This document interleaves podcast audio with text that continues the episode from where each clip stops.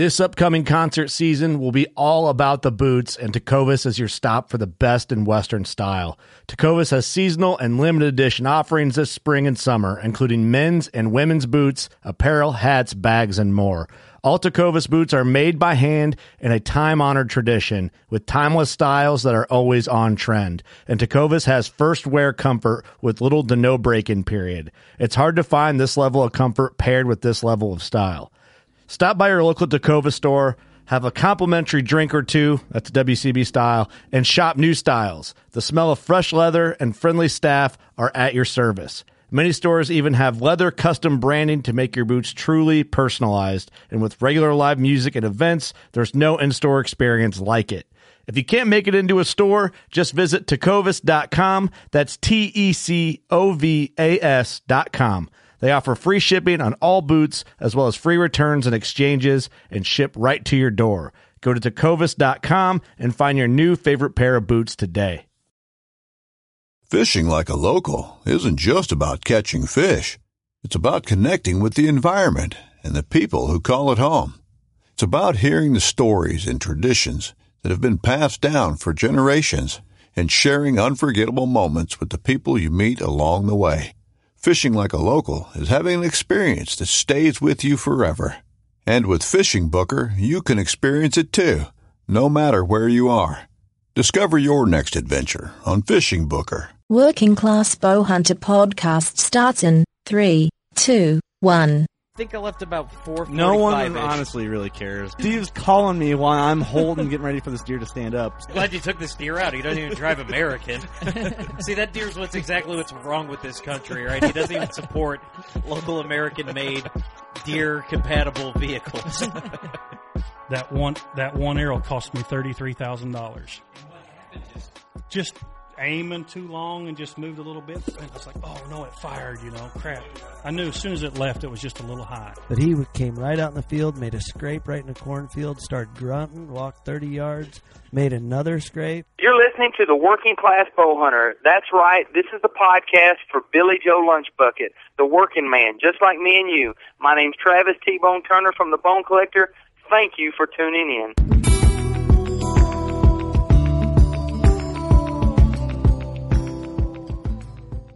Episode number 101 here, the Working Class Bowhunter podcast, right here at 1600 Buckslayer Place. We're in the Buckatorium in the lovely city of Sherrard, Illinois. I'm Steve, right here with my best pal, Kurt. What's going on, Kurt? I'm doing good. You're out of breath. And that was uh, pretty funny to me that you ran out of breath during the intro. I uh, I was- felt like I was going to cough for a second. Eric is working. Imagine that. Holding true to the name. Man, he's you know he's doing what he's got to do to make a buck. You know, make a buck so you can save money to shoot a buck. That's right. It's kind of the cycle of our lives. It is, uh, dude. I'm super stoked to be here. I, you know what I'm super stoked about? The season's right around the corner. It's super close. I got my HHA dialed in. HHA Sports is uh, is awesome. Blah, blah, blah. let me let that, me was, let, that was awful. Um, no, HHA Sports, Yeah, let me- uh, hashtag Single Pin Nation, putting out the best single pin sights um, with 100%, no questions asked, warranty. So if you're using that thing and you drop it out of your stand and it, hopefully it doesn't break, but if it does, your money's it's good for basically forever. So it's kind of like a no brainer. Get the best sight, single pin. That, that's another thing. Guys are like single pin or not single pin, but it's it's lifetime warranty. So a company that backs their product and backs our podcast is a great company Mm-hmm. Yeah, in that- our eyes. So and that's why we're proud to be uh, partnered with them.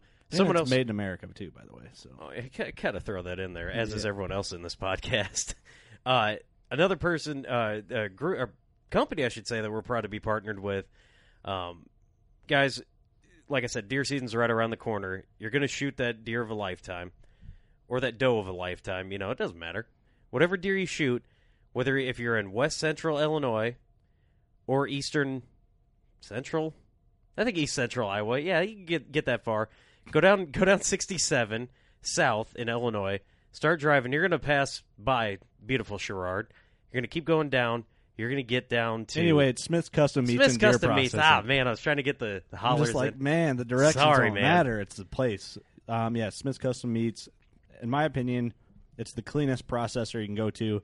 You can trust them with your meat. You don't have to worry about it being handled dirty or.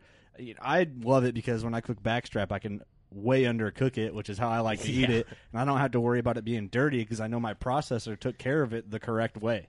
And he's got a new facility. Well, the same new facility he's had, but he's already mm-hmm. expanded it. And I was in there earlier this summer, and I got to see his new cooler that he has. And I got to say, it's about as big as my house. Um, I don't know how many deer he said he could fit in it. We've got to get him back on and check in with them, but we'll have to do it after season because there's no way he's going to have time now. But Yeah. um, it's just a booming business, and it's for us, it's local and it's honest and good. And I don't know why you want to argue or go anywhere else. I mean, that's really all it is.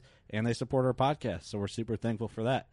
Hey, we got to like that. Um, you know, everybody uh, that supports us, we thank you, but we want to take this time uh, to thank uh, thank our veterans, which we we try to do each and every podcast.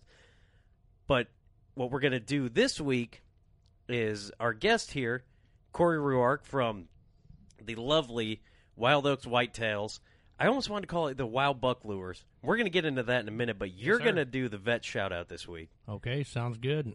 Well, I'm not going to shout out to myself, uh, but I do want to give a shout out to my twin brother Cody. Um, also served in the Air Force myself.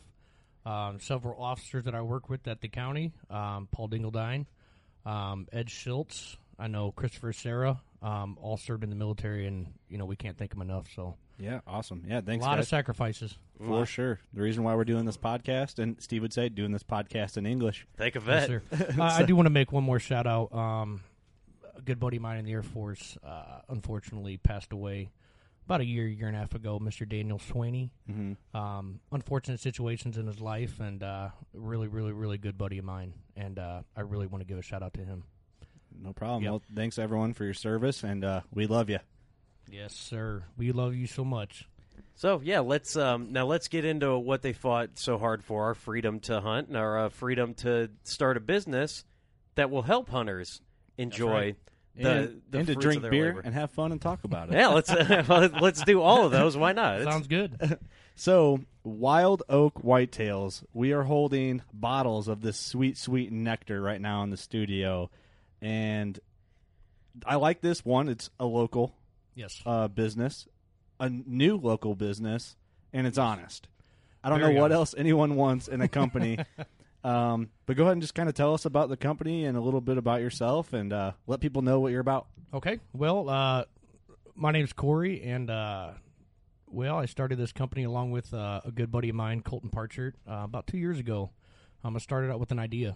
You know, I trained him at work and uh, at the sheriff's office, and we just always talked hunting. And um, one idea led to another, and we both decided, hey, let's just stop talking, let's do it. Right. You know, so we both saved up some money and bought a couple fawns, and uh, we started from there. In the first year, uh, we were collecting the urine by hand.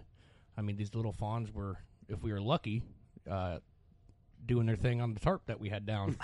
and I got I got about uh I don't know three quarters of a gallon, and I didn't sell anything. I just handed everything out to everybody, and just I wanted people to try it out. You know, I'm not gonna Yeah. make money on something I'm not certain of. You know, Right. Um, I'm, not, I'm not about making money. I just I, I want to give the hunters the advantage because we are at a disadvantage when it comes to hunting deer. So, Mm-hmm. um, and you know, one thing led to another, and we ended up, you know, getting more deer, and got lucky enough to build a pretty nice uh, collection facility. So, and we're about two years into it. Um, last year was going to be my launching year, but you know, with working, that's what this is about. Oh, working that's two jobs, man, on top of running this business. So, um, I was a little bit late into the season uh, Mm-hmm. with collecting. So, um, we did we did fairly well for about a month. You know, we we sold for about a month until season was over, and then Yeah. this year, this year's going to be our big launching year. I started collecting already, and uh, this is going to be it. I mean, I've I've got my deer stalled up every night, and they're all tamed. They're all stress free.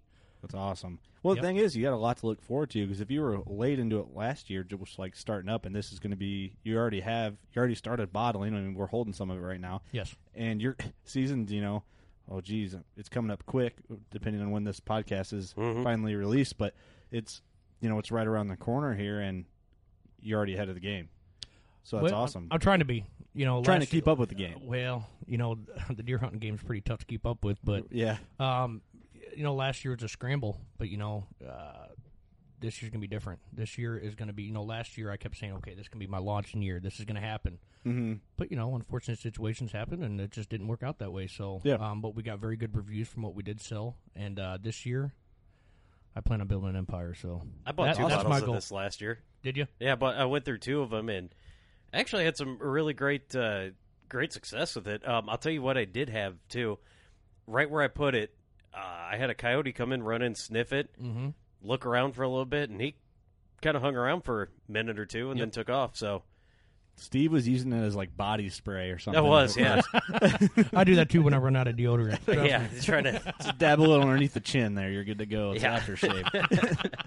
yeah. No, um, it, and it's cool, you know, because you buy it local, and I, I, I don't know, I'm, I'm, I'm kind of weird with like, you know, things like this where I'm like, okay, if it's like a California raised deer or it's a, you know, Montana raised deer, you know, I was like, I, in the back of my mind, for some reason, this is probably not. There's no re- rhyme or reason for it, but I think I'm like they know. Yeah, You know, so I'm like, all right, if they're eating the same food that's in this area, you know, and they're doing the same things, breathing the same air, for some reason to me, that just says like it's gonna work better. I, and again, there's no rhyme or reason for it. Yeah. Well, you know what I'm trying to do. Um, our big thing in the company is it's one deer, one bottle, guaranteed. I mean, I have one deer in a stall per stall, and I collect that urine from that stall. And when I go to put it into a container, I put that stall in a separate container. If you guys, you guys know what I mean. yeah. So that way, when I take it back to the house and I hand bottle everything, um, I know what deer goes in every bottle. I mean, it's it's it's not like, and I'm not going to knock other companies. You know, I'm not here to do that. Mm-hmm. But a lot of these big, you know, these bigger companies, they they buy their urine from small guys like me, and they buy it all across the United States, and it's just not as realistic. Does it work? Absolutely, it absolutely works, but it's not as realistic. Yeah. You know- a lot of people don't know that. I bet. Well, I didn't know.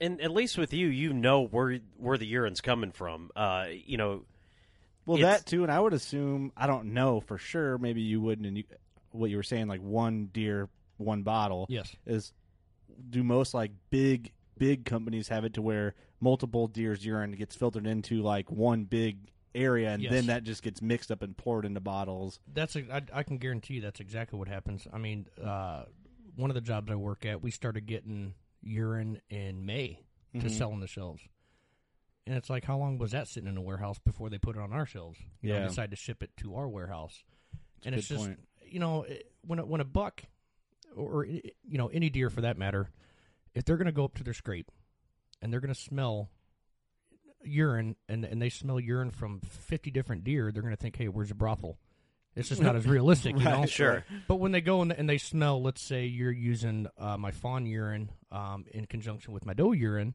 then they're going to smell okay well this doe's got a fawn i need to kick this fawn out of here in order to get mama back in estrus Yeah. and that's a little bit more realistic, you know. So if you're using like a bottle of my fawn and a bottle of doe, or even just you know just regular doe urine, or even I haven't started collecting estrus yet because I collect it when it's fresh and I know mm-hmm. when they go in estrus. So mm-hmm. um, it just makes it more realistic. When a buck smells that urine, he's smelling that urine from one deer. I mean, it's these deer Yeah. they, they don't have a, a separate area that they go into the woods to go to the bathroom. I mean, mm-hmm. they Well, that's a good point too because Yeah, exactly. there's a lot of guys that are real serious about uh, you know bow hunting and everything that they're like I'm kind of nervous about using scent but when Mm-hmm. you put it that way it's like well yeah when it's manufactured at from whatever company and you're like well it's probably a mixture and how long has it been on the shelf whereas this is just bottled I mean within a couple of weeks I'm sure and that bottle I gave you probably two days ago. really okay Yes, so if I put this out in the woods it's gonna smell like urine that's It's going to smell like it just got done eating and then decided had to take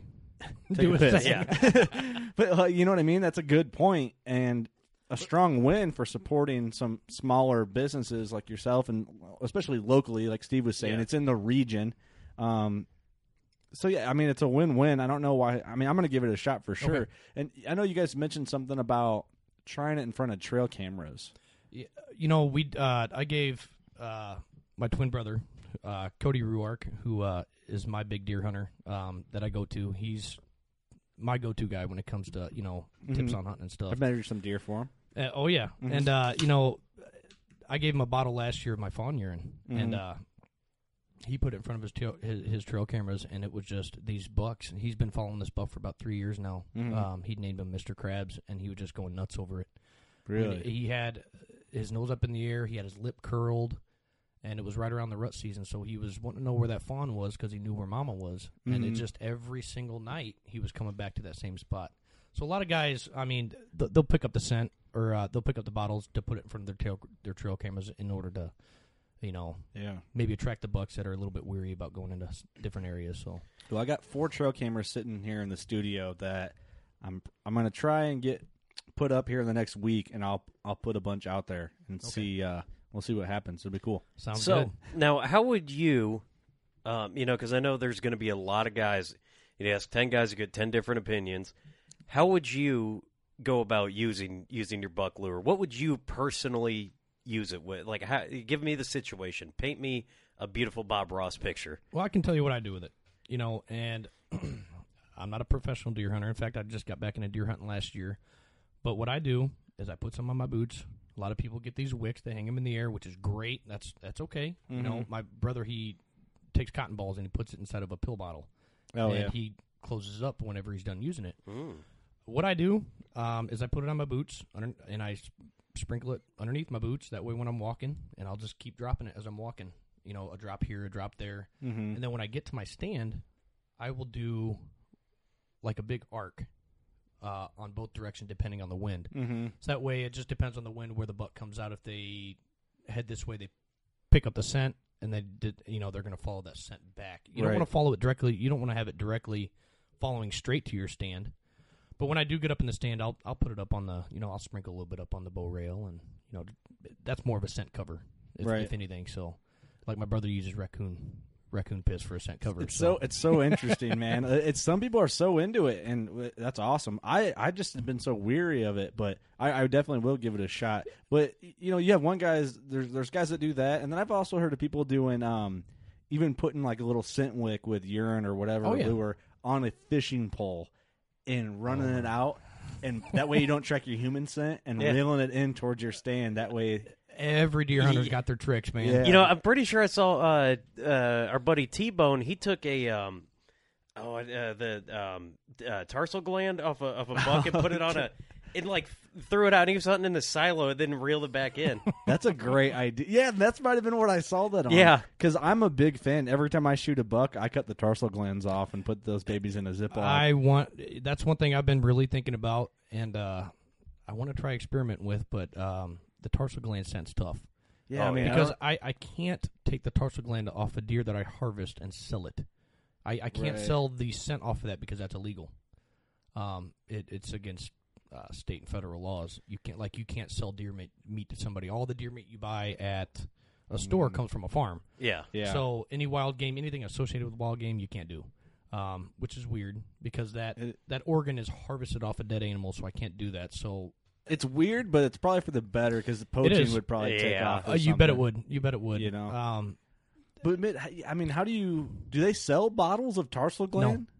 Of uh, like, well, some companies claim they do, but I don't know how it's possible. You'd because almost have w- to- when a deer urinates, especially when it gets close, they piss all over their tarsal glands, anyways. So you're really getting the tarsal gland scent. it's a so- marketing ploy. I bet It is. It, abs- it absolutely is. I, I guarantee that. You'd have to almost like duct tape little cups underneath the tarsal gland of a buck You'd and have to. collect it that way. You'd you know what I mean? Though. Oh yeah, no. If you walk around, and you see all the deer with the little Dixie cups hanging around the back of their legs. Like, dude, what in the world? you guys you guys want to know what's funny when when I first started this company out we had a you know a lot of guys from work would ask me well how do you collect the urine what do you do well, of course I'm not going to tell them how I do it yeah. I'm going to tell them something that's completely just Oh, blowing God. smoke up their butt man yeah. So what'd I you always tell them? What'd you oh, tell Oh, 'em? well what God. I do is I I well I get them lots of water and I had a, I have to hook a catheter up to him, but I can't really get the catheter into a drainage system, so I have to get my wife out there to really. It's kind of like sucking through a straw. Oh, Or it's like siphoning gas. So Oh no! Oh, that's, I guess that's what they get for asking. I was I knew it was going somewhere. I was uh. I was training a guy one time, you guys, and he asked me. I'm like, and I told him that, and you should have seen the look on his face. He's like, "Are you kidding me?" I'm like, "Oh yeah, It- Oh, but it's no. a dirty business, man. You got to do it. It's it's it's, it's liquid gold, Did man." you ever tell him you were joking? Oh, I had to. Oh, after about oh. after about two days. He's so going for two days, he thought I was some sick Dude, he went home. Yeah, Oh yeah, it was great. I man. take it. Yeah, he probably wasn't going to invite you and your wife over for a dinner party anytime soon. Oh Yeah, he no, went home to his family. no. Guess what this guy at work does? Oh no! I mean, yeah, you know that's something that you know you don't really want to tell people your collection process because No. that's that's that's that's a secret. Yeah.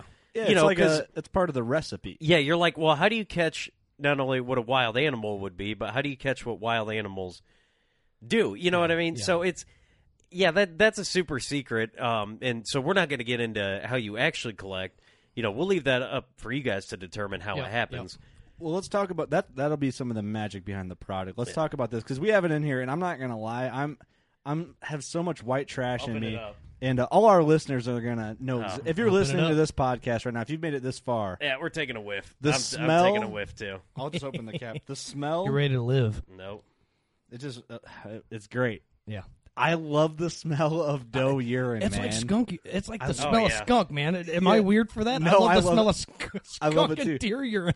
it's every listener's like, "Yep, I love it too. I love the smell of it." Like, if they made a cologne that kind of smelled like Yep. doe urine, I would wear it. Oh, Now- Kurt, I, I now- spilled now some here's- on the table. Here's Did the deal, you, you? guys. Yeah, okay, okay, to get towel. That's Wh- all when. I when I collect the urine, um, like I mentioned before, th- I got one deer in each stall, and obviously they they don't just urinate in the stall; they defecate in the stall.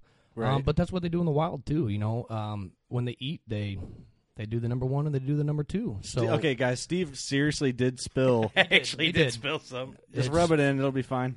It, it's a it's a bow hunting podcast studio. It'll be. Uh, Hey, we got some deer dander I can put over it. It's very it smells good. it's very fitting. Um, okay, defecated in the stall. I didn't Yes. mean cut you off. I was so distracted by Steve looking for a napkin and wipe up his deer ear. um, don't go in the woods now. there, yeah, exactly. You guys ever see that video with that buck attacking that? Little, I would that man? love to see Steve get his Oh, ass beat by a buck. no, dude. I want to get attacked because that means they're close enough for Oh, me to that's shoot right. them. That's right. I want a Rambo one. That's my dream, but that's illegal. So, and I would never do that. So, Oh, he probably wouldn't get sponsored by Under Armour. I'll tell you that much. Yeah, no kidding. oh kidding. man. Oh wow. So Primos actually, I, I can't remember. I think it was Primos, and I maybe they don't do it anymore. They s- sold deer poop in a bag. What was that company? I really Have you seen that? I think I, I remember haven't. what you're talking about, but like the, you know, the the biggest issue you're going to run into is, you know, what happens to poop after a while. You know, it like Oh yeah.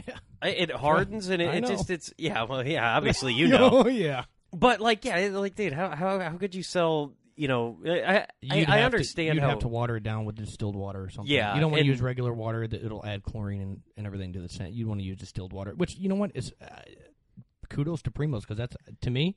I've thought about that. That's a damn good idea because Let's deer. I mean, they they do that. They. is. deer It's- droppings. I don't think you guys understand how much deer actually urinate and defecate in the. I mean, it's it's it's all the time, constantly, Oh, I yeah. I mean, constantly. You know, it's it's it's unreal. So Oh, is it is it it's fake? apparently, Is that it's- um, they must not sell it anymore because I can't find it on their uh, on their website. Um, it's archery talk on the forum, not on the Oh, Facebook great. page. Here we go. Um, you know what? I'm gonna just get out of that right now. But uh, Yeah, that's. I, I mean, that's that's kind of an interesting, you know, thing. I mean, with with deer droppings, I mean, that's one thing. You know, obviously, it can alert that they were in the area. Mhm. Um, you know, I I don't know the science behind it. Maybe you do. Um, you know, would there be a difference? You know, any benefit to like? Can you tell if a like a doe is an estrus because of the droppings? not by the droppings. No, you can you can definitely smell them though. You can definitely smell when a deer when a, when a doe goes into estrus, and you know, if not so much smell, then their behavior. Um, their behavior completely changes. Mhm. Um, you know, it's pretty cool because you know, sitting up in the stand, we we all sit and we, we pray to see the good rut action. Right, yeah, that's You know- what everyone looks forward to. I mean, I all go in the pen and and I see it. You know, it. I tell you what, it was scary. It was scary last year. Did you I- did you really get into a sticky situation or something? Uh, well, my buck, um, God bless his soul, he unfortunately passed away um, due to another unfortunate circumstance. But uh, last year, he uh, he was a year and a half, and he was a big boy. Like he was Gonna be a good- stud. Oh, he was going to be a big stud, and he still thought I was bigger than him, so he didn't challenge me.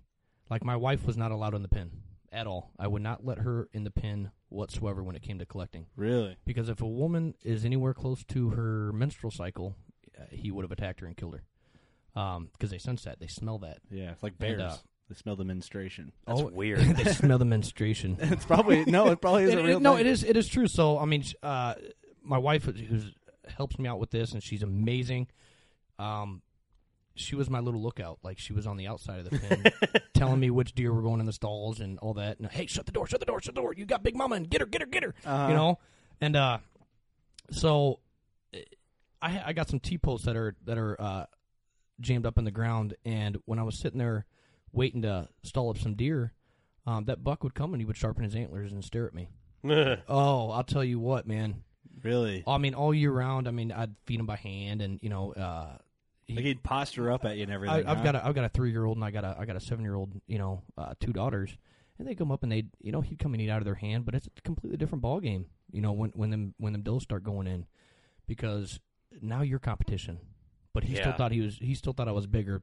So this year, if he if he would have survived, I would have had to uh, once the velvet was shed, I would have had to tranquilize him and cut off his antlers. Yeah, I There would think have been no normally in my mind. What I've seen, I've seen videos of people online. They take like some sort of piano wire, and they put like they, I don't know if they tranquilize them, what they do, but they put like a towel over their head. and They take piano wire with like two loops on the end, and that's what they use to saw off the antlers. Uh, It's it's dead bone. I mean, you could use a hacksaw. I mean, you could use anything, but you Yeah. have to. I mean, you've got to wait till that velvet's off, or they'll bleed out. Yeah, I mean, it's, oh yeah. yeah, for sure. I uh, we talked about uh, we did an episode on roadkill bucks. I found Mhm. a really nice buck. I, I don't know if I showed you a picture yet. If you saw that on uh, 67, just south of in, in Mercer County, Illinois, big. I didn't buck. see that. Uh-uh. I grabbed him and uh, I did all the legal action I needed to do, and it's at a Creative Critters taxidermy right now. I'm Oh, doing nice. a I'm doing a velvet Euro mount, Oh, cool. so it's going to be neat. But it's funny you mentioned like bucks getting aggressive. I went to taxidermy school in Iowa, uh, right when I graduated regular college, and he was telling me a story. He,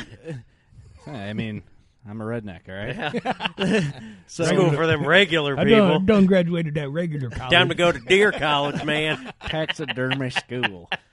I'm telling you, man, if I could get a doctorates in deer, I'd have it. Dude, that'd be- yeah. Oh hell yeah, that'd be So- nice. They do actually offer courses. Somebody was telling me like when you can go like study, you know, obviously it's like whitetail, um, you know, habitat. Like Going back to school for biology is on my mind. Yeah, really I.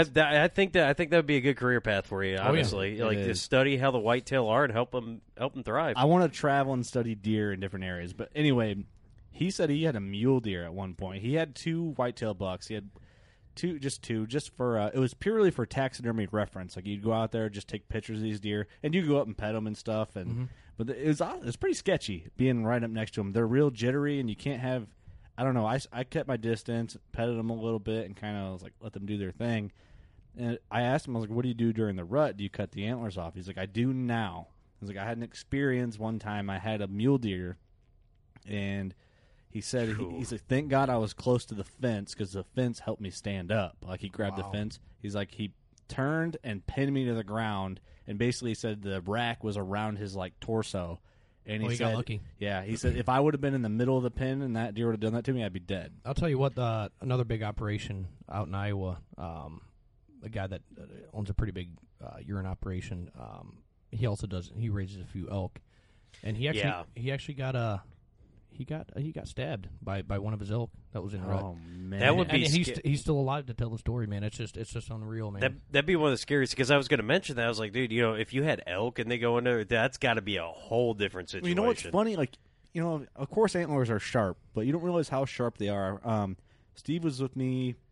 Was it not, two nights ago? Yeah, something like I that. I measured a big 200 inch deer, and I was moving my arm around, and like just moving my arm normally, I hit my wrist off of the point of the main beam, and it hurt so bad. oh yeah, I'm like, if this, you know, a deer, live weight deer in Illinois sometimes can get up to 300 pounds. Mhm. If that deer catches you and puts you down, you are done. oh yeah, Done. You know, Oh, yeah, yeah. it's it's one of those things you don't want to want to think about. You know, you're like, you know, we kill all these deer, but you know, yeah, if you get in a situation where you're a little close, and you know, everybody's seen that video where the deer's like, you know, hitting the hitting the guy with its yeah. um, uh, feet. Yeah. I'm, uh, I'm at a loss for words all night. Who hooves is the plural for whatever. His hoovers. But uh, you know, like if if if he were to get you. You know, if, if if a deer wanted to want to charge you and kill you, you know, ju- it could happen. oh, we don't we don't Like- stand a chance. Game It's- over. We like to think we're the top of the food chain. We're really not. the only thing that, that makes us I don't, I don't know. I guess maybe, Our thumbs. Maybe the top is, is our, th- our our thumbs and the weapons we use. That's it. I mean, that's Well, think about how scary this brains. is. Imagine like deer all of a sudden figure out like, man, we can really put a hurt on these people. Then it just an apocalypse. Can you imagine sitting up in the stand about ten bucks coming? No, going, our, "What our did I do?" no, their their media keeps them down, so they realize they don't ever stand a chance, even though they do. so one thing I wanted to talk to you about too is like when you said, you know, you and your business partner just bought fawns and just dived Yes. right into it. How? Yeah. How intimidating and tell me about like the learning curve of like, okay, I'm gonna just buy deer and we're gonna do this. Well, let me. I- do want to set one thing straight. Um, you can't. It's hundred percent illegal to take a, a wild fawn. Okay, yeah, I'm Um, glad you, said that. Have to buy, and I've had. Uh, you know, I, had, I was talking to a guy at at uh, my part time job saying, well, yeah, I thought about getting a couple deer and you know uh, collecting some urine. I'm like, uh, well, you know, you it, everything's fully licensed through the Illinois Department of you know Agriculture, and if you buy it cross border, you know, state border, then then you that vet has to check that fawn, and that vet has to go through the Illinois Department of So Agriculture. it's a disease thing, I'm sure. Oh, yeah. Oh yeah, of course. We'll get into You know- that. you We'll get know- into oh that. yeah. Um, but Go. it's it's a long, long process, and and it, everything's vet checked. I mean, it's just like buying cattle or, or horses or anything. Everything Mhm. is just everything's registered. All my deer are tagged. They have to be tagged. Mhm. And uh, Interesting. you know, buying a fawn, it was you know I've always had dogs and you know a couple cats here and there, but when you bring a fawn Mhm. into your basement. You know, and I didn't even live out the country, you know, out in the country at the time, and it was just, it, it was a different experience, man. It was cool. It was really cool. I mean, that that fawn depended on us, and we were bottle feeding it. You know, it was it was really cool. Yeah. I awesome bet. What an experience. experience. That'd be that'd be crazy. I had two fawns born this year. Uh, one from our um, actually, which which great. We were hoping she was pregnant. Um, one of my does that we bottle fed when she was a fawn, she ended up getting pregnant, and she ended up giving birth to a fawn. And I, we, me and my wife, we made the decision not to bottle feed um, any of our does because it stunts their growth. It really does. Oh, really? Uh, when you bottle feed anything, it stunts their growth, and it's nothing like mama's milk. So you can you can tame a deer, um, which is interaction. My wife, uh, you know, when she uh, was a stay at home mom, she was out there for hours, you know, feeding them grass and just hand feeding them. And I, and I've, I've really got to thank her for that because she was out there all the time taming these deer. And it kind of makes me angry because I go up there and I go to try to hand feed these deer that eat out of her hand all the time, and they don't want nothing to do with me. so It's like, really? Are you kidding me? I don't know what it is about her, man. All these animals have an obsession with her. My dogs, my cats. I mean, just everything. They're just obsessed with her. Well, that's uh, you know, It's Mother a good Nature. thing. It's it's a mother thing, man. and that and that's awesome. I mean, uh, you- that you got a wife that's like that supportive Oh, she's of uh, of something, and that's killer. Dude, She's that's probably awesome. explaining to her friends, yeah, um, my husband bottles uh, deer urine. They're like, oh, okay. Because to us, it's normal. You know, the Oh, hunters, it's yeah. normal. Our culture, like, we just, yeah, it's cool, it's a man. good thing. Like, yeah, if you're like a meat processor, like like Scott Smith from Smiths. Oh yeah, I uh, you know I butcher deer for a living. yep. Yeah, people are That's like, right. To us, you can we're make like, a living from that. Like, yeah, Yeah, you like know? to us, we're like, that's awesome. Uh, you know, hunting is a, it's a culture of its own that's separated kind of from everything else. That's right. And when you're a part of it, that's why we're we're such a family. That's why when there's an attack on anything hunting, for example, the Under Armour spear thing. which Yeah. we Oh, can get into that later in this episode if we want to. Um, I'd love to. that's the reason why. that's the reason why there's an outrage because uh, we're a family and we look at that as an attack on one of our brothers or sisters. That's right. And- Yeah. That's right. and it, it's funny because you know you collect deer urine and make a you make money on that. You make a business out of it. Oh, you process deer? What? Yeah. you know. you guys are weird. Right. What's Oh. going on with that? Right. Well, I got I have deer tattoos. Like I have one of Mhm. the bucks I shot tattooed on my forearm. All the time, I'll catch people that don't hunt looking down at my arm, looking back at me, looking down at my while I'm talking to him, So it's obvious, and I'm just like, okay, I know they're probably thinking, eyes up where, here, sweetie. what neck of the woods are you from? yeah, oh, And me and my wife went and and, they got have tattoo guns there. me and my wife went and got matching tattoos. Yeah, we're we're that couple. nice. Uh, I got the uh, the old his and her Browning uh, male deer and you know female doe and with the heart underneath on my forearm, and she got the same thing Uh huh. um, above her left chest. and uh, her little doe's got a little On her pink, boob. You right can on say her it. boob. Yeah, there you go. and uh, hers, her little doe's got a pink bow on it, and she's like, "You gonna get a pink bow on yours?" I'm like, "Are you kidding me? No, ain't happening. I'm a man. I'm a Yeah. man. I ain't getting no pink bow on." Hey, I, I wanted to. Uh, I wanted to ask you this thought crossed my mind. You know, speaking of attacks on our brothers and sisters, um, like with the government regulations, uh, when you have like a fawn born, do you have to call the Department of Agriculture and say, "Hey, look, I got this fawn born. Here's It's a the great tag." question. Great question. Well, I, I think where, where it really becomes important is when they hit a year old because, um, and I really want to say this because it's actually it's horrific what we have to do. Um, if a deer is less than a year old Mhm. and it passes away, we don't have to do anything with it. We Mhm. can you know dispose of it or you know do, do what we got to do. If a if a deer, whether it's buck or doe, um, is a year or older, I have to cut its head off, and I have to send it off to the state to For the test brain. for the brainstem.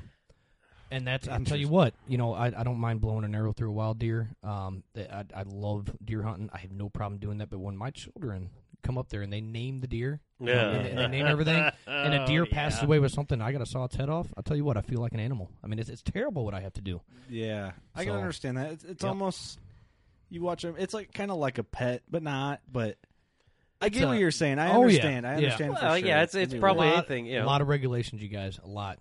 A Oh, I don't. I don't doubt Yeah. it. So, you know. yeah. Let's get back to you get the fawns and that whole process, and then can we talk about kind of like the the growth cycle of the fawn, and then how it developed into like okay, it's time to start trying to collect urine. I want to talk about that process. We don't have to talk about the actual process of collecting, but kind of like the stages of it's time. you know what I mean? Does yeah. that make sense? Oh yeah. Um. Well, the the stalls that I got, um, I got two fawns in there right now, and I tried. Uh, I got a couple of them in the. I got the two fawns in a stall one time, and they jumped right through the walls. I'm like, are you kidding me? Really? So I had Like to through the walls? through the walls because I don't have everything. You know, with my stalls, I don't have them uh, OSB'd or, or plywood. You know, I want air to go through there, and you know, I've got some tarps up. You know, to because just with any animal, you know, if it's dark in there, they stay a little bit calmer. But Mm-hmm. um, you're you're still getting an animal in a little enclosed area, and I don't Yeah. care how tame the deer is. I mean, it's still going to be wild, and Yeah. you know, and especially when you when you uh, get a mama who's got a fawn, you know, Yeah, yeah. wants to get back out to the fawn, but um. So I had to I had to reinforce the walls. Me and the wife went out there and we put up some two by fours, and uh, it still jumped through.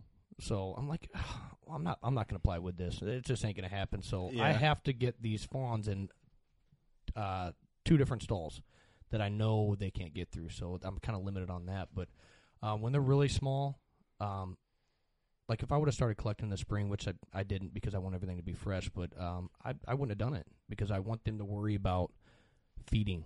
You know, it was it's a Yeah. constant. It's all day nursing on mama, Mm-hmm. and uh, like I said earlier, that's a choice that me and my wife That's a great ethical Yeah. business decision on Um, your part, and I respect you for that one. a, for a sure. lot of a, a lot of people in the deer business, whenever they get they get does born, they will yank the fawn away after 24 hours after they get the colostrum, and they'll bottle feed it. And like I said, that tames the hell out of your deer.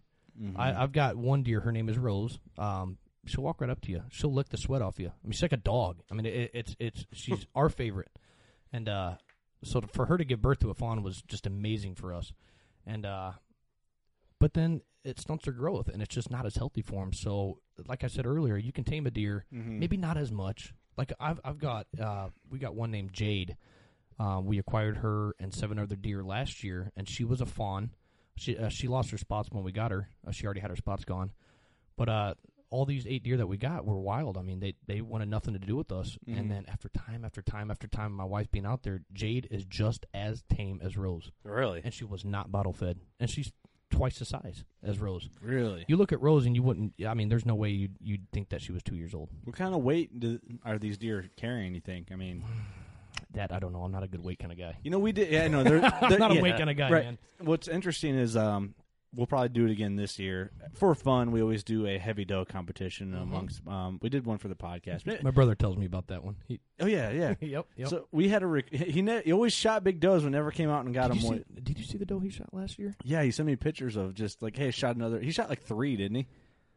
I thought he shot a handful. I, I Maybe lose that was- Of, I lose count of how many deer that, that guy shoots. He he's a deer slaughtering son. Uh, he's good, man. He's Yeah. good. He's good. He always sends me pictures like blood trails and stuff. I'm like, son of a gun. But we do the doe competition, and uh, by the way, a couple listeners have been uh, giving us requests like, man, you guys should do some sort of like doe or buck competition. Maybe we'll do like a buck um, photo competition. We'll give away some stuff. Um, but uh, where was I going? The does. Okay, so we did an like a the weight that we've averaged out is like a hundred and for a mature doe that we've got from my um statistics, I guess that we've taken our data is like 117 pounds um, dressed. What was that doe you shot two That's years the ago? average. How heavy was that? Was that what- She she I won that uh, 135. okay? Yeah. and that was that's dress. So Mhm. they say would add 35, 40 pounds of guts. I'd say so. Yeah. So I mean, I don't. I depends think, on what you're depends on what they're eating, but yeah. but- oh yeah. So, you know, I would say that's the average two-year-old or older doe. Maybe Mhm. I, I could be completely wrong, but in our area, from what I've weighed, uh, you know, I don't know how many 20, 30 does we've weighed over the last three, four years. That's probably about what I would say be average. Yeah, that's about average. I'd say. You know, I got a, I, I got a question here. You know, just helping with the deer's weight. You know, obviously when they go through the winter, obviously they're in the stall and stuff. You know, so it might be a little bit out of the elements. Do you change their diet to the changing of the seasons, like how they would out in the wild? And also, can you feed them like acorns? Heck yes. Okay. Okay, a, a lot of deer farmers, and uh, I had one guy call me last year, and he raised fallow deer, Mhm. and he wanted to sell me um, some of his, they were getting out of the fallow deer business, and I don't know, I don't even know how we got my number to be completely honest. He's like, yeah, we did. We, we fed our fallow deer corn. Uh, we just fed them corn. Uh, Well, that's the worst thing you could do. They can get grain poisoning and die. You know. Um, I like to feed my deer with what they're eating on the season. Um, they're always on a pellet diet. Um, I feed them Record Rack, um, very high protein. I, that, I feed them that all through the, throughout the year. But then I'll I'll go you know like during the spring and the summer I'll go get them red clover. I'll get them white clover. I'll go get them some alfalfa and I'll dump it in there in buckets. That way they're. But you have to be careful. That's like a horse though because you you know when they're coming off their winter, and their high fiber and high protein diet, Mhm. you don't want to immediately dump a bunch of grass in there, or they're going to get um, uh, clostridium and die. I mean, that their stomach basically will ulcer out and they'll croak.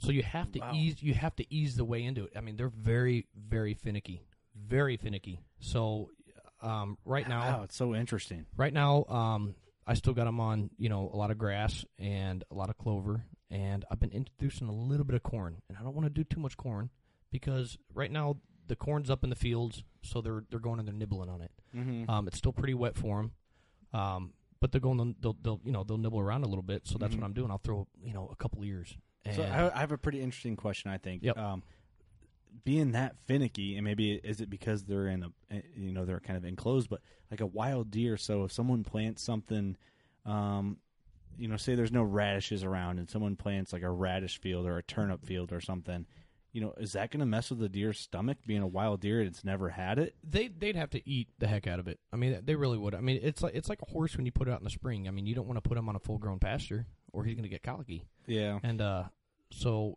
uh, deer are what they call browsers. They're not grazers. You know, Mhm. grazers are like your ca- uh, your cattle and your goats. They'll eat the grass down to the dirt. Mm-hmm. Um, the deer they like to bite the tips. Mm-hmm. They'll sit in the they, you know they browse. So they they'll like to bite the tips of the grass. They like to bite the you know. Yeah. But winter's different. You know, winter they'll, they'll dig for the they'll you know for the seeds and they'll they'll dig for those radishes. You know, because they're scrounging. Actually, um, they eat bark. Bark is a huge part of their diet. Really? Okay, so uh, all right, that's a great. I'm glad you brought that up. I was watching um, our our good buddies from the Fitzgeralds. I was watching some of their shows, and uh, Dan and Guy Fitzgerald they were in the stand. It was like late season. It was so cold that uh, Dan's bow cam was sticking to his clothing, like it was freezing to it. And he was talking about he's like, you know, when it gets this late season, the deer start relying on nothing but eating bark off the trees. Yep. Um, Anything high fat, they're trying to build that fat. yeah. There, wait, there's fat in like bark. Oh yeah. Oh yeah. Well, he the Really? the Fitzgeralds It's are like a lot of fiber too, but Yeah. Well, they're like, you know, when the deer start eating the bark off the trees, it's our favorite time to eat these deer because they taste so good when they start eating bark. And Oh, yeah. naturally, you would think like if you're eating bark, that's got to be gross. That's got Can to you taste imagine nasty. like a deer eating like an Mesquite. Mesquite or Yeah, they're or like Applewood. Oh man, they're seasoning themselves, Done man. shot me a buck eating applewood, boy. I tell you what, that's the best tasting deer I ever had. Woo, yeah, man. I shot, I shot old hickory eyes down there, man. I, I drew back on. I blew a hole in them, man. You could smell liquid smoke coming out of them. I shot a deer last year eating walnut, but that was terrible. oh, so dude, true though. Like, that's if, nuts. If yeah. you break it down that way, it actually makes sense. But Their urine changes. I mean, it's like if we eat asparagus. Um, you know that does You- make it's a good point. You can take uh, as, as as us humans, you could bite the tiniest bite of asparagus, and your urine smells For like the Great days. Depression for six days. You know, just terrible, man. Um, it, it's, it's the same with deer. yeah. You know, So I got a question for you. but that I mean, it, it doesn't affect because deer don't smell what they eat in the urine; they smell. You know the hormones and they Yeah, smell sure. all that. Yeah, you Yeah, know that's yeah. that's how deer communicate. You know we know their eyesight's not the best in the world, but we know that they hear amazing, and they their their sense of smell is Unheard of. It's just beyond insane. anything. Well, you can't hear it, but it's great. Um, oh yeah, but I can imagine if it's a they good could point. hear it. But can you tell? Like, since you're you're a deer urine connoisseur, is that fair to say? I love, yes, yes, I like to think I am. It's a nice resume builder. yes, it is. Well, I collect urine for about six years, and I think I'm pretty qualified for this. Uh, Sir, you can't teach second grade. I'm sorry. so when a deer hits like different stages, can you go? Okay, that smells a little different from a month ago. oh yeah, You can for sure. oh yeah, I mean, it, it, absolutely. That's Yep. a weird, weird skill to have, but I I'm, I respect if you're it. around I'm it not enough, so I into it to mean- where I go. Well, boy, they were eating that chicory pretty good today. I could smell it in their urine, you know. But it it changes. Uh, it really, I mean, it it does. you know Yeah. to um to like keep the keep with the health of deer you know since we're on food uh, this is another question i had you know um obviously we we all seen how how deer's teeth wear Yes. you know, just because of the way they chew is there anything that you take any any precautions with like i always had the idea you know is there a way that we can try and like you know get our food plots and like spray them with fluoride you know keep the deer's teeth healthy and keep them uh, keep them alive keep them alive a little bit longer. I mean, is there is there precautions that you take, or is there Well, just it- nothing you can do? It's it's different with domesticated. You know, if you look in the wild, um, an eight year old deer is ancient.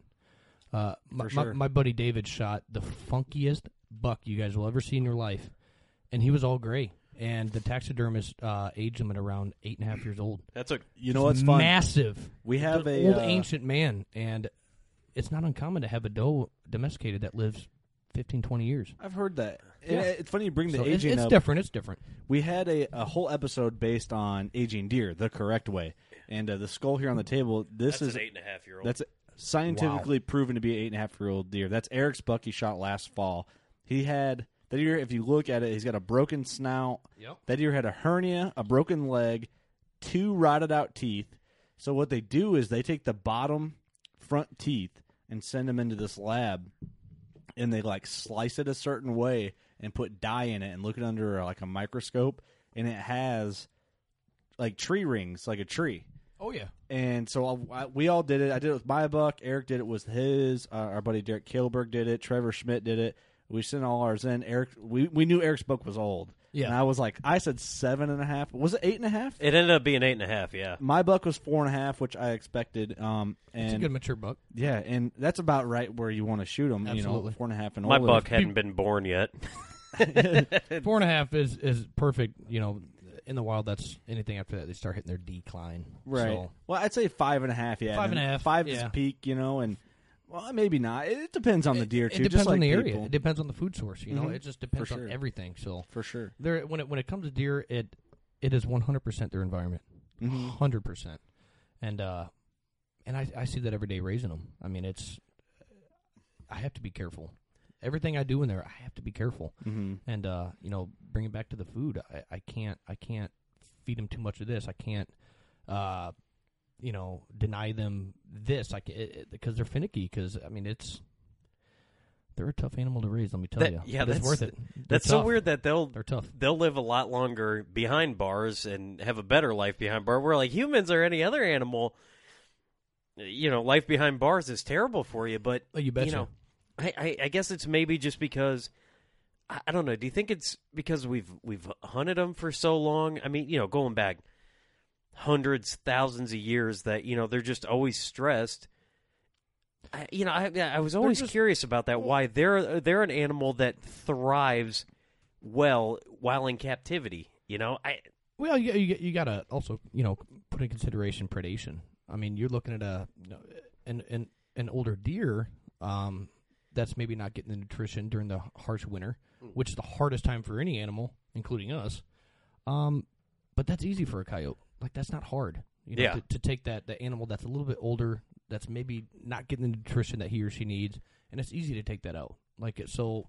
But that's what's so wonderful about nature is you know everyone. It's all about taking out the weak and the strong surviving. So, um, yeah, yeah. just kind of it just kind of blows my mind. I mean, you know, we're we're sitting here. You know, you're a deer farmer.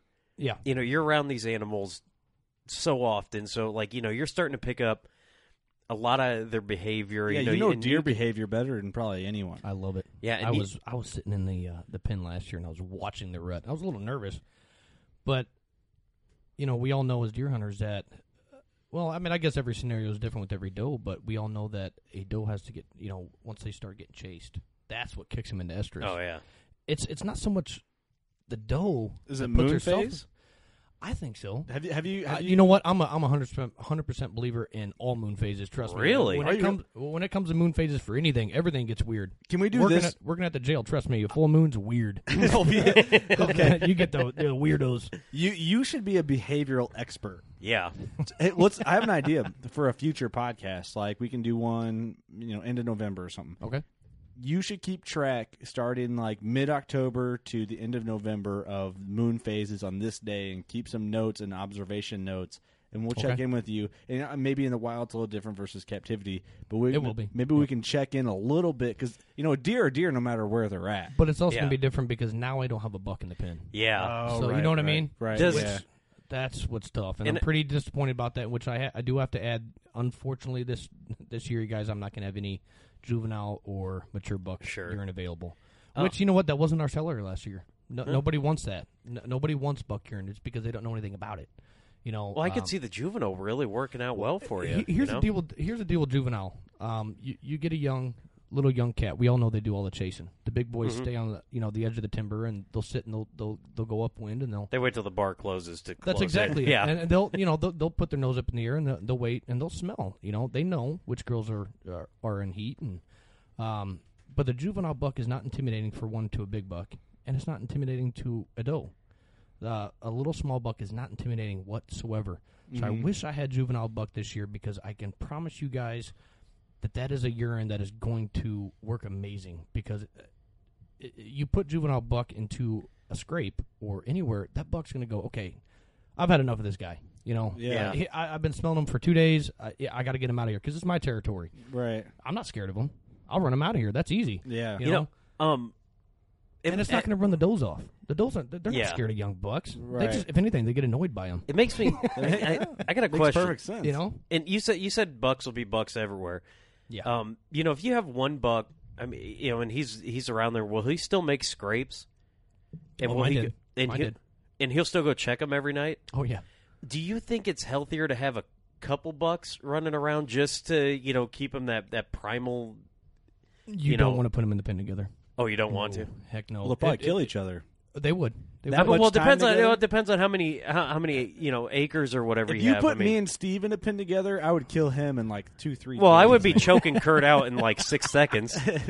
Um, But, w- w- yeah. when, when it comes to uh, when it comes to deer farming and all that, um, you want to keep the buck separated when it comes to um, when it comes to the, the rut time. and for the You really health do. of the deer. Now, now, if uh, a lot of the deer farmers they'll do artificial insemination, um, so they get these big, giant, giant breeder bucks, Mhm. and they'll uh, they'll do it the hard way. I like to do everything natural. Like my, I, I let my buck do his thing last year, and he ended up getting three of my. Actually, I th- really think he got four of my does pregnant. One of them had a miscarriage, and uh, one of them gave birth to a um, a little buck who never made it. But uh, What's the birthing process of the like? How how does that go down? Is it hor- Scary. I bet. horrific, the worst thing you ever see in your life. Do you, try, do you try and stay away from that too, just because you want it? Like, like you don't want to bottle feed them. Do you try and let them do their own thing? when it comes to uh, well, uh, when it comes to the does, like I said, um, um, a lot of people do the um, they pull them away after 24 hours. Me and my Yeah, wife yeah. made that that conscious decision not to. There's nothing like mama's milk.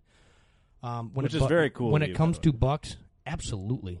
You do not want a tame buck. A Mhm. tame buck will be your friend all year long, when it until the rut comes, and then he'll he'll gore the hell out of you. You do not want to tame a buck. All right. So when it comes to uh, bucks being uh, being born, you want to let mama do his thing, and if the buck makes it, he makes it. And if he don't, he don't. I mean, that's just the way nature rolls. Yeah. Uh, and it don't matter if they're wild or you put them behind an eight foot fence. I mean, it's just uh, and a deer's a deer. Once So a once a doe gets pregnant, how long before you realize like, oh, okay, that she's pregnant? Well, Or do you have someone come in and check? No. Or no. Um, forgot the gestation period. I think it's like twenty weeks or, or uh, something like that. It's it's a pretty long gestation period. I mean, it might even be longer than that. I can't twenty four weeks, something like that. mm-hmm. Um, but yeah, uh, they really start showing, and it depends on the size of the doe too, and and if they got twins, you know. Mm-hmm. Um, all mine gave birth to singles. Um, so I didn't even know that the first fawn that was born. You guys, I had no idea she was pregnant. We- Really? my Really? wife went out there one day to uh, feed him grass, and there was a little fawn, and it was from uh, one of our does that we call her name's Willow, Mhm. um, that my little girl named, and uh, I had no idea she was pregnant. Uh, No clue. She showed no signs, nothing, until we figured out she was a mom because she, uh, Roxy's her name. She came up and started nursing on her. Like, are you kidding me? Hmm. Really? That's awesome though. That's pretty And- cool. And, then Rose, when she gave birth, I had a suspicion, but she's always been kind of a little chunk. But she, she, she, she really, I mean, she really started getting fat. I'm like, she's got to be, but how is that physically possible? Mm-hmm. I mean, physically, when it comes to mating, I mean, she's tiny. I mean, anytime you bottle feed anything, they, they're they're small, mm-hmm. and you know, she was smaller than my yearlings. But the buck made it happen, and uh, she ended up giving birth Wow. to Violet. Yep. That's so. That's it's just. It's crazy to me. I'd oh, like. Oh, it's I'd like so to come cool. out there and check it out and kind of be around the deer and see what it's all like. I'll tell you what, you guys are more than welcome to come out. That would be Absolutely. awesome. All right, well, we'll follow you home tonight then. That sounds good. Yeah, I got I got beer at the house. hey, there you go. continue. But it's just like a behavioral wise, like a study on deer, like in general, it's going to be a little skewed because it's you know versus the wild. And Yes. I understand that, but just seeing them and doing their thing is cool. no and plus, matter it's what. a, like an actual, authentic, organic farm. No, it It really is. is. I mean, I, it- you know, I, I don't have I don't have the big operation, so these you know these deer are not they're not standing on concrete. They're not you know their whole lives they sit and they they they roam. They do their thing. And then when I actually go to stall them up, I have to stall them up. I mean, it's sometimes they don't want to go in, sometimes they do. You know, they get Mhm. enticed by food, and I'll get them in, and it's a struggle. I mean, it's tough. Uh, I, I'm not corralling them like cattle. I don't treat my animal like you know my none of my deer like cattle, or uh, so sometimes I'll get one stalled. Sometimes I'll get two. Uh, if I'm lucky, I'll get four stalled. I got four stalls, so um, it just depends. So I'm I am literally that homegrown um, mom and pop shop, uh, just starting out from the bottom, wanting to make my way type of farm. Like Well, it's awesome. like it's I don't have a I'm not a corporation. I'm, I'm nothing like that. It's it's straight. I mean, I, I get my deer in there and they urinate and I bottle it. I mean, it's dirty Yeah. and it's disgusting and it stinks. And my wife hates it because I use her sink. And uh, you know, I even do it when she's cooking. That's okay because I got to make a business. So Yeah. Is so it- we're is this something that I'm, I imagine you want to do full time, 100? percent I'll tell you what, if I could retire doing this, uh, I'd be happy. I would be Really? happy, happy, happy man. where Um, um, where can people find you then if they want to want to check it out? well, we're uh, my business partner, um, Colton Parchert. He's got the gift of gab. I know Colton. I love that guy. Uh, he's got the gift of gab, man. Oh, he, dude, that dude don't could talk to sell, anybody. He could sell a ketchup popsicle to a woman in a white dress. I, I love you. that. I And, love uh, that. oh. Yes. He he's a, he's an amazing talker, and uh, and he's honest. He's honest like I am too. So um, I let him do the selling, you know. And he's he's got a couple deer uh, out at his farm. Um, he doesn't collect or anything, um, but uh, I let him do that, and I do the dirty work. You know, I go out there and I feed him. I get you know dirty with poo and pee and. Uh, that's okay with me because at least at the end of the day, you know, we both can say we did our part. He's doing the selling, I'm doing the collecting, I'm doing the bottling, I'm doing the labeling, I'm doing all that, and we're both we're both making it happen. So, uh, right now, uh, last year we sold at Easy Living um, down in Milan. Great, great, great, great place, and I think we're going to be back there again this year. We're still trying to network. I know Colton's working on his thing. Um, he's got a master list of all the uh, uh, sporting goods stores in Illinois and Iowa. So, Do you have Um, a store online? actually I, you can actually order online right now at www.wildoakwhitetails.com um, I just figured out how to do a website. I've been working on this thing for about a year and a half. I'm not computer savvy, but you know what? I'm pretty proud of what I did. Uh, I figured out how to link my PayPal and all that stuff to my website. So uh, right now I've got on there, I've got doe, uh, fawn urine, and doe estrus. Unfor- estrus is not available right now. Um, I'm, I'm well, gonna- why is that? I want to collect it fresh. I don't. I Here's do we'll not. Do. I'm not going to be that. what I You love. guys, I'm not going to be that guy that. I'm not going to be that guy that that keeps it, you know, in my basement for a year and a half. I'm not going to do that. And so, is estrus going to be limited? Hell yeah, it will be. Mm-hmm. It's going to be limited as heck, but it's going to be the same price. Nothing changes. You know, Right. a lot of people j- jack their prices because it's estrus. Right. What changes? Nothing. It's just You know, my collection process doesn't change. Um, it's just so cool.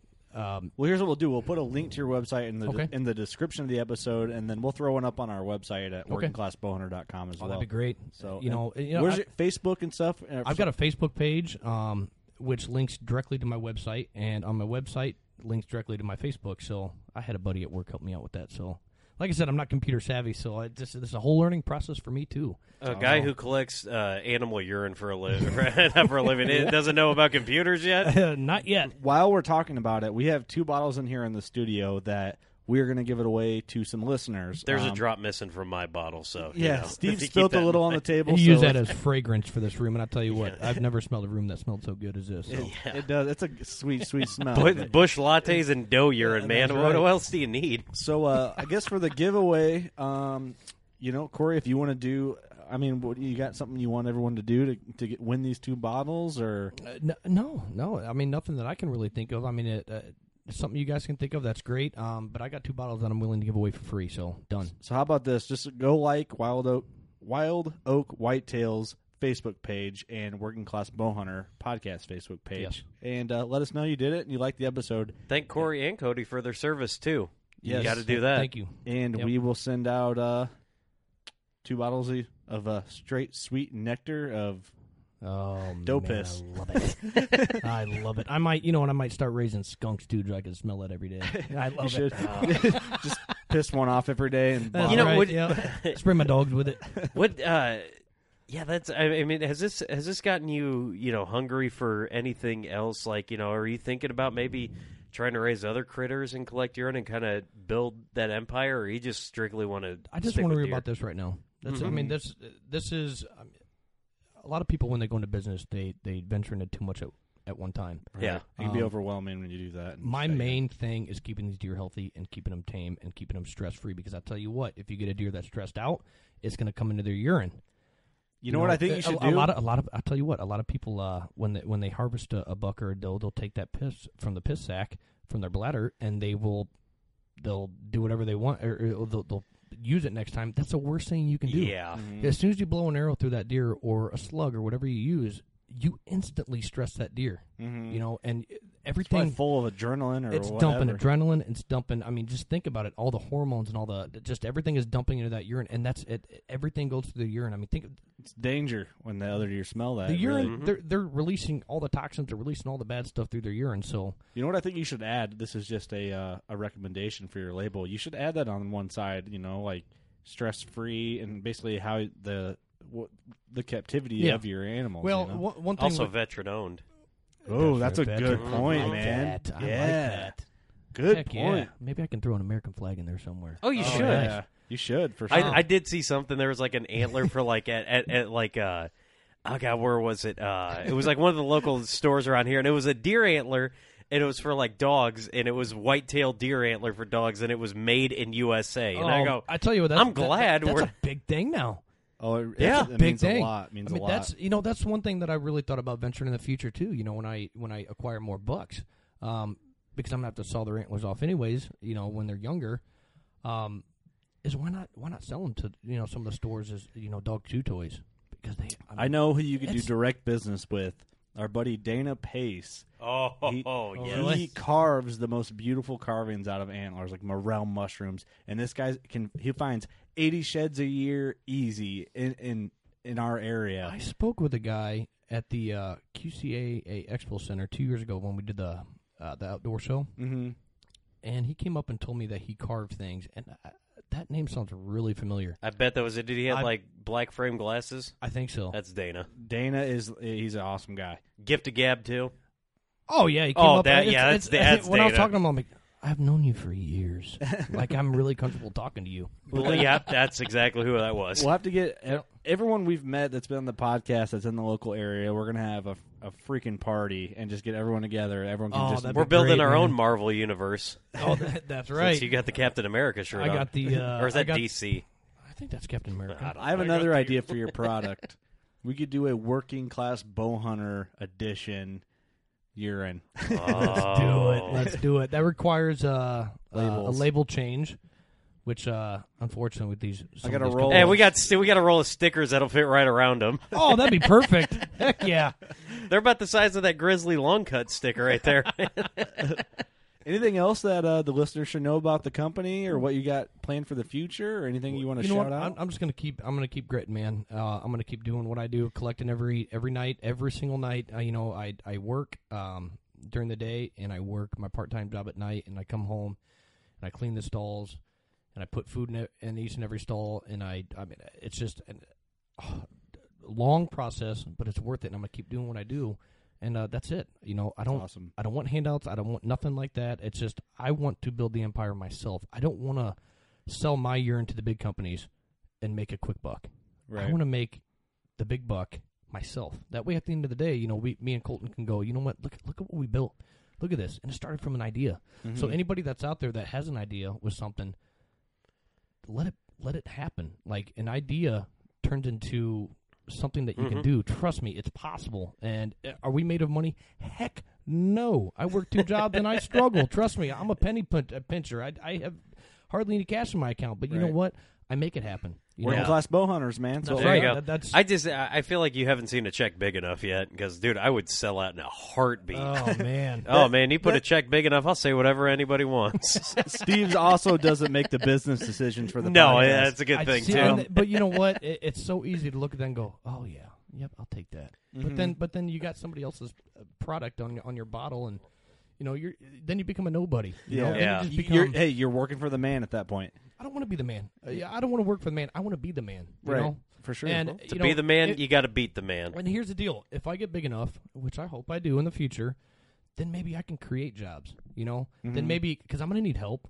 I'm going to Yeah. need, you know, I'm going to be buying more land. I'm going to be putting up more fencing. I'm going to be building another barn, um, another collection thing, which is going to be a job creator. So then I Oh, can yeah. employ other people, and that's what America's all about. Right. You start from idea, you build an empire, and then you start employing other people. That's what it's about. Well, and I it think all with, started uh, with P. Yeah. That's I right. think with your all- ideas and it your all ambition. started out with some asparagus. and- well, I, I do think for sure, like with your ideas and your ambition and uh, you're you're business minded and you're enough of a hillbilly where I think you can go somewhere and we'll do really what we can so. to help you. You know, and there's a lot of there's a lot of you know uh, little little urine operations that um, that are doing fairly well, and uh, you know it's I don't want to outcompete anybody. I don't want to.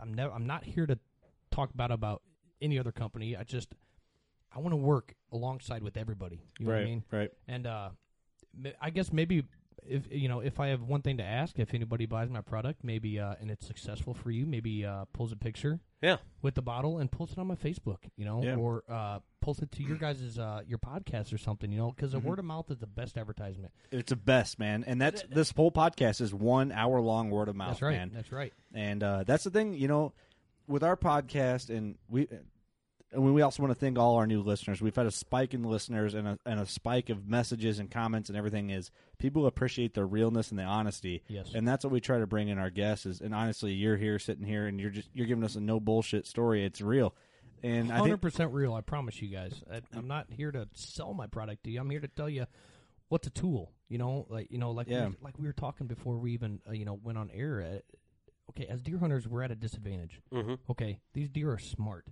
They hear well. They uh, they smell them incredible. So if I can provide that tool Mm-hmm. to maybe put us at an advantage, that's great. But I don't want to. You know, it's when I was at the outdoor show. And we had guys come up to me. We had one guy come up. Well, I never use that stuff. That stuff never worked for me. Well, great, good for you. I mean, that's awesome. I, mean, I don't. That's okay. you Yeah. know? Yeah, don't buy it then Well, if it doesn't and, work You know, for a lot you. of people were to say, uh, you know, I had some people tell me, "Well, what makes your product so good?"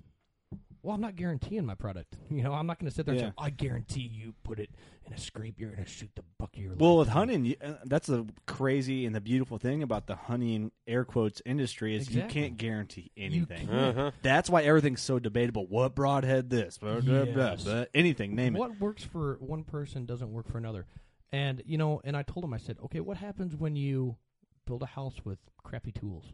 What happens? You get a crappy house. Yeah, So I want to provide the best tool, so I, we can potentially get the best results from it. right. You know, and that's and that's, uh, I guess, not my argument, but th- that's what I was telling everybody. I'm I'm trying to provide the best tool. You Mm-hmm. know, because it's I'm trying to make it realistic. I'm trying to make it. I, I have no preservatives, nothing. I add nothing but straight urine. I mean, I literally take Which is why let's throw in that tip, I guess, for. Because of that, if you can keep it refrigerated, I would. I would. Um, you know, I think I have deer urine in my eye. By the way, I just you guys my honestly, eye. in my in my opinion, some of these preservatives break down the molecules of things, and it actually makes it rot.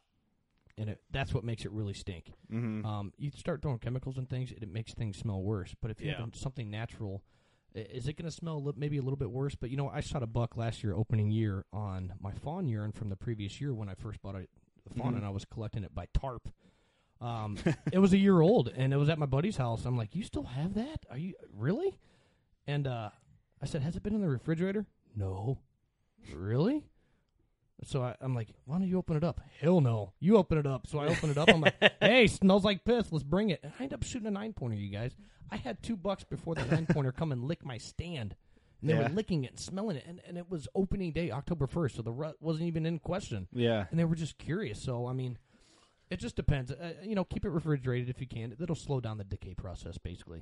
For But, sure. You know, Well, we'll we'll, we'll uh, put your website in the description of our episode. We'll share you up, man. We hope people uh, go and try and win these two bottles and try it out for themselves, no matter Great. where they are. We'll uh, bag it and mail it up as careful as possible. tag possible. it and bag it. That's right. And Yeah, uh, we'll, we'll put our sticker on there so people know who they're really listening to. we'll throw a couple you know? stickers with in, and we'll we'll let you leave. I'll cut you a little, a few more stickers that way you can hand some out with your I'm bottles. put one on my truck. There you go. Awesome. All right. Wish we had our bigger ones, but I That's I ordered a thousand working class bow hunter stickers. Dude, these little stickers man. that we got are so cool, man. They're like uh, Oh, they're weatherproof they are and cool. everything.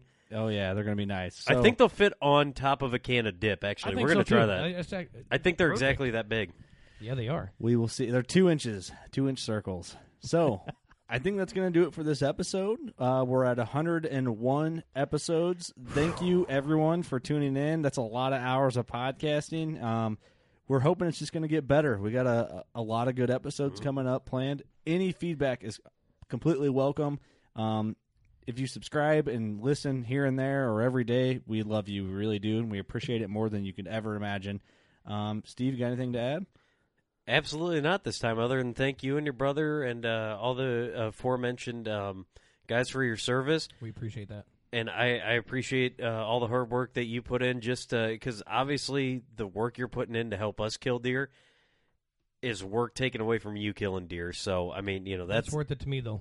I, It's I'm awesome, not man. kidding you. that's well, we appreciate you coming on the podcast. I appreciate you guys having me, and I, I just want to add, you guys have one hell of an operation going on. You guys have a great thing going on. So, Thank you. That well, really this means is a what lot. happens when you drink beer and have a microphone in front of you. well, I, I mean, what can go wrong? Nothing. Yeah, that's questionable. But Yeah. all right, guys. Thanks for tuning in. You know what to do. We always say it. Go shoot your bow later.